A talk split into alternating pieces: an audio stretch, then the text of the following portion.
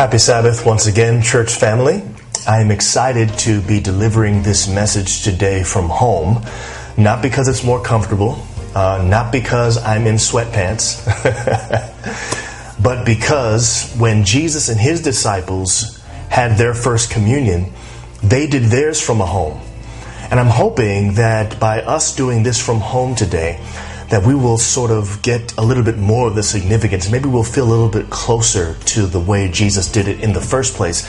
And maybe that will add something to allow us to really experience and to remember what Jesus Christ did for us 2,000 years ago. We're always looking for ways to make things a little bit more significant when it comes to communion because this is supposed to elevate our minds to the remembrance of what Jesus Christ did. And his sacrifice was so awesome. And so I'm doing it from home, and you are today too. All of us are, all of the pastors. You'll see them a little bit later, a few minutes from now. And we're excited about what the Lord is doing today. I'm also excited because I'm beginning a new series. It's a communion series, so it will not happen in consecutive weeks, but instead consecutive communions. So each communion from now until I guess the end of the year, I'm planning on taking a different part of the communion service and I want to explain it so that we understand what it is that we're doing. I think it's uh, a reality that we can be in the church so long and we can be doing things the same way for so long that maybe we don't even realize that we don't understand the significance. Uh, maybe we do understand the significance, but it has lost something on us because we go through the same thing all the time. And so I thought that if we went through the different parts of the communion service and I explained them from Scripture, it might help us to better understand what it is that we're actually doing. Uh, and so today I'm going to begin with the foot washing, and then next time I'll do the bread, then the next time the wine, and then the last time I plan on talking about the folded grave clothes of Jesus. Each one of those things has significance, and it will help us to understand a little bit more about this. Uh, communion service and the different things that are represented. Uh, my table, as you can see, is beautifully decorated. Thank you, April. Uh, my wife, April, uh, I bought the ingredients. I went to the store. I'm the only person in the house that's allowed to go out into the uh, grocery stores uh, during this time. I brought the things home that we needed, and she beautifully decorated it for us to make it look nice so that we could elevate uh, this moment a little bit. And then, even behind there, you'll notice uh, a red basin and a towel. That is the basin and towel that we're going to be using for our foot washing a little bit later on. And so you can get all the symbolism that is here as we remember what Jesus Christ did for us. Um, part of the reason why we're doing this too is because I think it's possible to become so comfortable with the way we do things maybe to the point that we're even sort of uh, confident spiritually in ourselves because we know this stuff so much. And so, what I'd like to do is to take the time uh, to make sure that we are. Uh, really focusing and thinking about these things and understanding what it is that we're doing. We don't want to be like the man that I read about who ran 80 miles a week. He was an avid runner with a very strong heart and yet died of a heart attack. You would expect that a man with a heart that strong would never die of a heart attack. How in the world was that possible? Well, it turns out this man had a precondition. He actually was born with a heart defect. And his wife said that because his heart was so strong from all the running, he would not get regular checkups. So, in essence, this man was a man with a strong heart that died because his heart was too strong. He died because he neglected the little things, because he trusted in his strong heart. I don't want that same thing to happen to us. I want to make sure that we have the uh, fortitude, the mental stamina, the spiritual eyesight to be able to know that we don't know all the things that we think we know and that we need Jesus Christ if we're really going to be saved. We cannot save ourselves, and we cannot be saved by our prior knowledge. And so, just because you've been doing communion every Sabbath, every uh, quarter since you were four years old, doesn't mean that you automatically understand, and it doesn't mean that you're automatically safe. So, I'm hoping that as we go through these uh, different uh, parts of the communion service that we'll have a better understanding in the end. Would you pray with me as we look at the foot washing? Let's pray. Father, thank you so much for Jesus Christ, and I thank you for what he has already done. Now, as we examine the foot washing, help us to understand it better. May we be able to walk in newness of life because of what it is that we gain from this understanding today. In the name of Jesus, we pray. Amen. John chapter 13. What book did I say, everybody? That's right, John, starting in verse 3. John chapter 13, starting in verse 3 and reading to verse 10. So we're going to stay here after this too, so um, make sure you have your Bible handy, that you keep it handy. I've got mine. I'm reading from the New International Version. This is John chapter 13, starting in verse 3 and reading to verse 10. Here's what the Bible says Jesus knew that the Father had put all things under his power and that he had come from God and was returning to God. So he got up from the meal, took off his outer clothing, and wrapped a towel around his waist. After that, he poured water into a basin and began to wash the disciples' feet, drying them with the towel that was wrapped around him. He came to Simon Peter, who said to him, Lord, are you going to wash my feet? Jesus replied, You do not realize now what I am doing, but later you will understand. We saw this a little earlier in the children's story, remember? Verse 8 No, said Peter, you shall never wash my feet. Jesus answered, Unless I wash you, you have no part with me. then, Lord, Simon Peter replied, Not just my feet, but my hands and my head as well.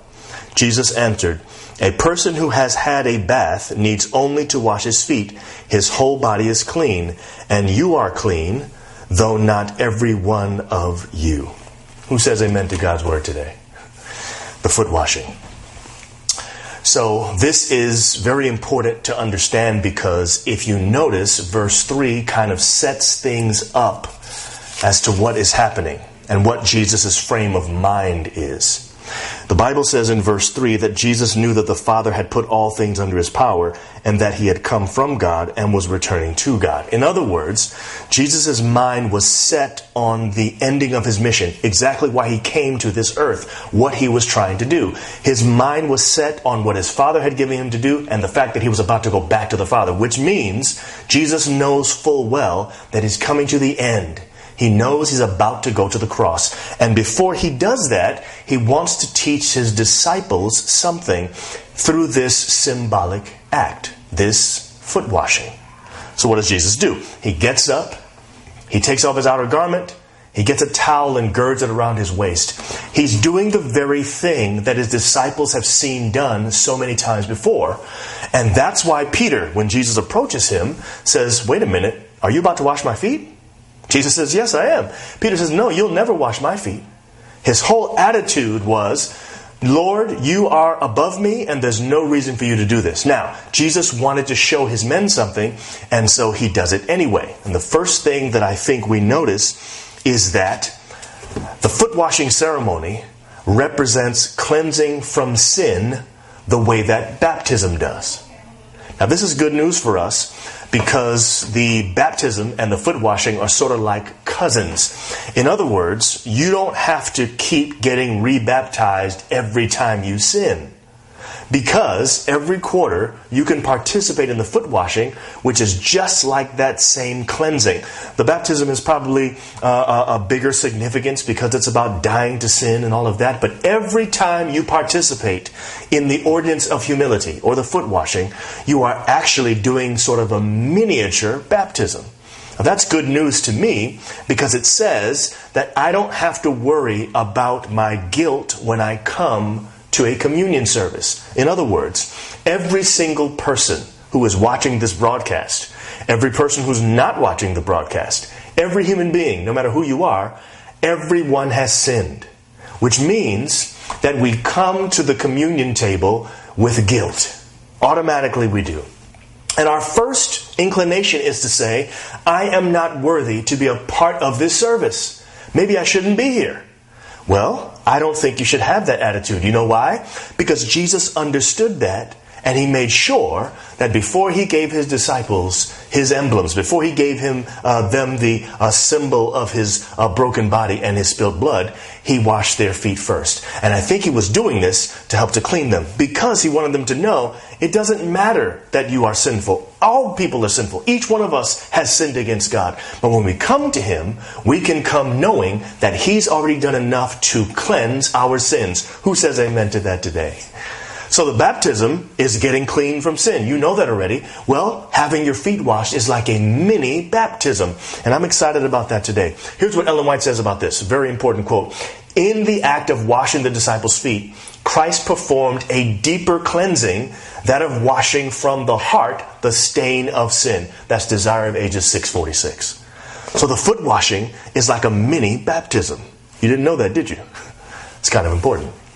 Well, Jesus also alludes to something else in verse 13. He actually says it pretty much here in verse 10 of chapter 13. John 13 10, where he says, A person who has had a bath needs only to wash his feet, his whole body is clean. In other words, you don't have to get rebaptized every time you sin. The foot washing ceremony is an, uh, is an act like a mini baptism. Baptism and foot washing are cousins. They say they serve the same purpose. And I'm excited about that today. So, I want us to see a second thing, though, and it's already in what we read. Here it is. Peter is showing in the text that we read in verses 6 through 8 that he is unwilling to receive the foot washing from Christ because he does not deserve it. But Christ is wanting Peter to see that even though he doesn't deserve it, there is something in the way that we do this ceremony that we have to keep in mind because it's directly linked to having part with Him. In other words, Jesus says to Peter, well, excuse me, Peter says to Jesus, You'll never wash my feet. And Jesus says to Peter, Okay, well, then you'll never have part with me. it's an important thing. What is Jesus trying to say here? Jesus is trying to let us know that this ceremony has significance. Now, is Jesus saying that people who don't participate in the foot washing can't make it to heaven? No, that's not what he's saying. How do I know that? Well, I believe that there are people that were before Jesus' time who may not have ever done anything like this before, who I believe will be in the kingdom of God. And they may not have been doing it in this way anyway, because, you know, foot washing was something that people did all the time back then. I think Jesus is saying something different, and we can see that in verses 12 through 17. So go there. Still John 13, verses 12 through 17. Here's what the Bible says When he had finished washing their feet, he put on his clothes and returned to his place. Do you understand what I have done for you? He asked them. You call me teacher and Lord, and rightly so, for that is what I am. Now that I, your Lord and teacher, have washed your feet, you also should wash one another's feet. I have set an example for you so that you should do as I have done for you. I tell you the truth. No servant is greater than his master, nor is a messenger greater than the one who sent him. Now that you know these things, you will be blessed if you do them. Who says amen to God's word today? Here's what I believe Jesus is saying. And here is the third thing that we learn. Jesus wants us to know that what he does for us we must do for others whether or not they deserve it. Wow. That's a word right there. so Jesus isn't saying, Peter, you'll have no part with me if you don't do the ordinance of humility four times a year during communion. He's not saying that. What he is saying, though, is that there is something to do with humility that is happening here. That in order for you to make it to the kingdom, you as a Christian have to have the same humble heart I have. Let me show you what I mean. Back in Jesus' day, everybody knew there was something that was a reality that's not a reality now. Jesus did not have paved roads. His roads weren't covered in blacktop or concrete like ours are today. Jesus' roads were dirt dirt roads. And the people of his day wore sandals. Sandals are open toed shoes. Your whole foot is basically exposed. And when you walk from place to place on those dirt roads, a lot of dust and dirt would end up on your feet. So, when you would get to someone's home, the first thing you would do is take off your shoes right by the door, and then a servant would come. What did I say? A what would come? A servant would come, and that servant would wash your feet. Why were they doing that? Well, they were doing it because all day you've been traveling up and down those roads, and if you don't wash your feet, you're going to track all that dirt inside the house. So the servant's job was to come with a basin and a towel, pour water in, sit down, and wash your feet. Only servants did it. It was something that a person like Jesus would never do in a disciple's mind because Jesus was their teacher and he was their Lord. But Jesus said, If I, your teacher and Lord, have done this, you should do it for each other. In other words, Jesus was humble enough to kneel down in front of people that he created to wash their feet. Jesus was taking the role of a servant. In other words, Peter, you can have no part in me if you're not willing to be a servant. That's what Jesus is saying. So the reason we call it the ordinance of humility, it's just foot washing, but the reason we call it the ordinance of humility is because the only way you can kneel in front of someone else and do something like wash their feet, in that day, it was something that was sort of like degrading. Only a servant would do that. Someone as high and lofty as Jesus would never be seen doing that. At least that's what the disciples thought. Jesus was showing a whole different way of thinking. We have to be servants if we want to have part with Jesus. Oh, that's what the ordinance of humility is about. That's what the foot washing is about. That's why it's so important that Jesus modeled it for his disciples. He wanted to show them that it was like a mini baptism. He wanted to show them that if they didn't do it, that they would have no part with him. And he wanted to show them that the only way to really be like Jesus, we have to have the heart of a servant. And by the way, the Bible tells us, freely we have received, so freely we should give. So that person that you're kneeling in front of to do their uh, to wash their feet today, they probably don't deserve for you to be their servant. But we don't deserve for Jesus to serve us, and He serves us freely, so we serve others freely. Do you understand? I want that today. What about you? If you want to be a servant like Christ, I want you to raise your hand right now. If you know you can't do it by yourself, raise your other hand right now. Now look up and say, I surrender. Praise the Lord. Let me close with this story. When John John was about three years old, he had this habit.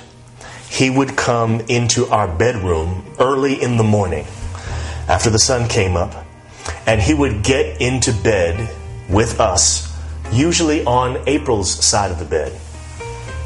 And on mornings like that, I wouldn't notice it while I was sleeping, but once I got up and went to the restroom, I would come back and I would look at the bed and I would notice that there would be way more covers on April's side of the bed than on my side. And what I recognized was that when John John would get in the bed, he would pull the covers over so that it could cover him and pull away some of the covers off of me. Now, my wife is very conscientious about certain things, and this one thing I'm glad that she thought through. And that is, April bought a very large comforter for our bed. In fact, it was a king size comforter.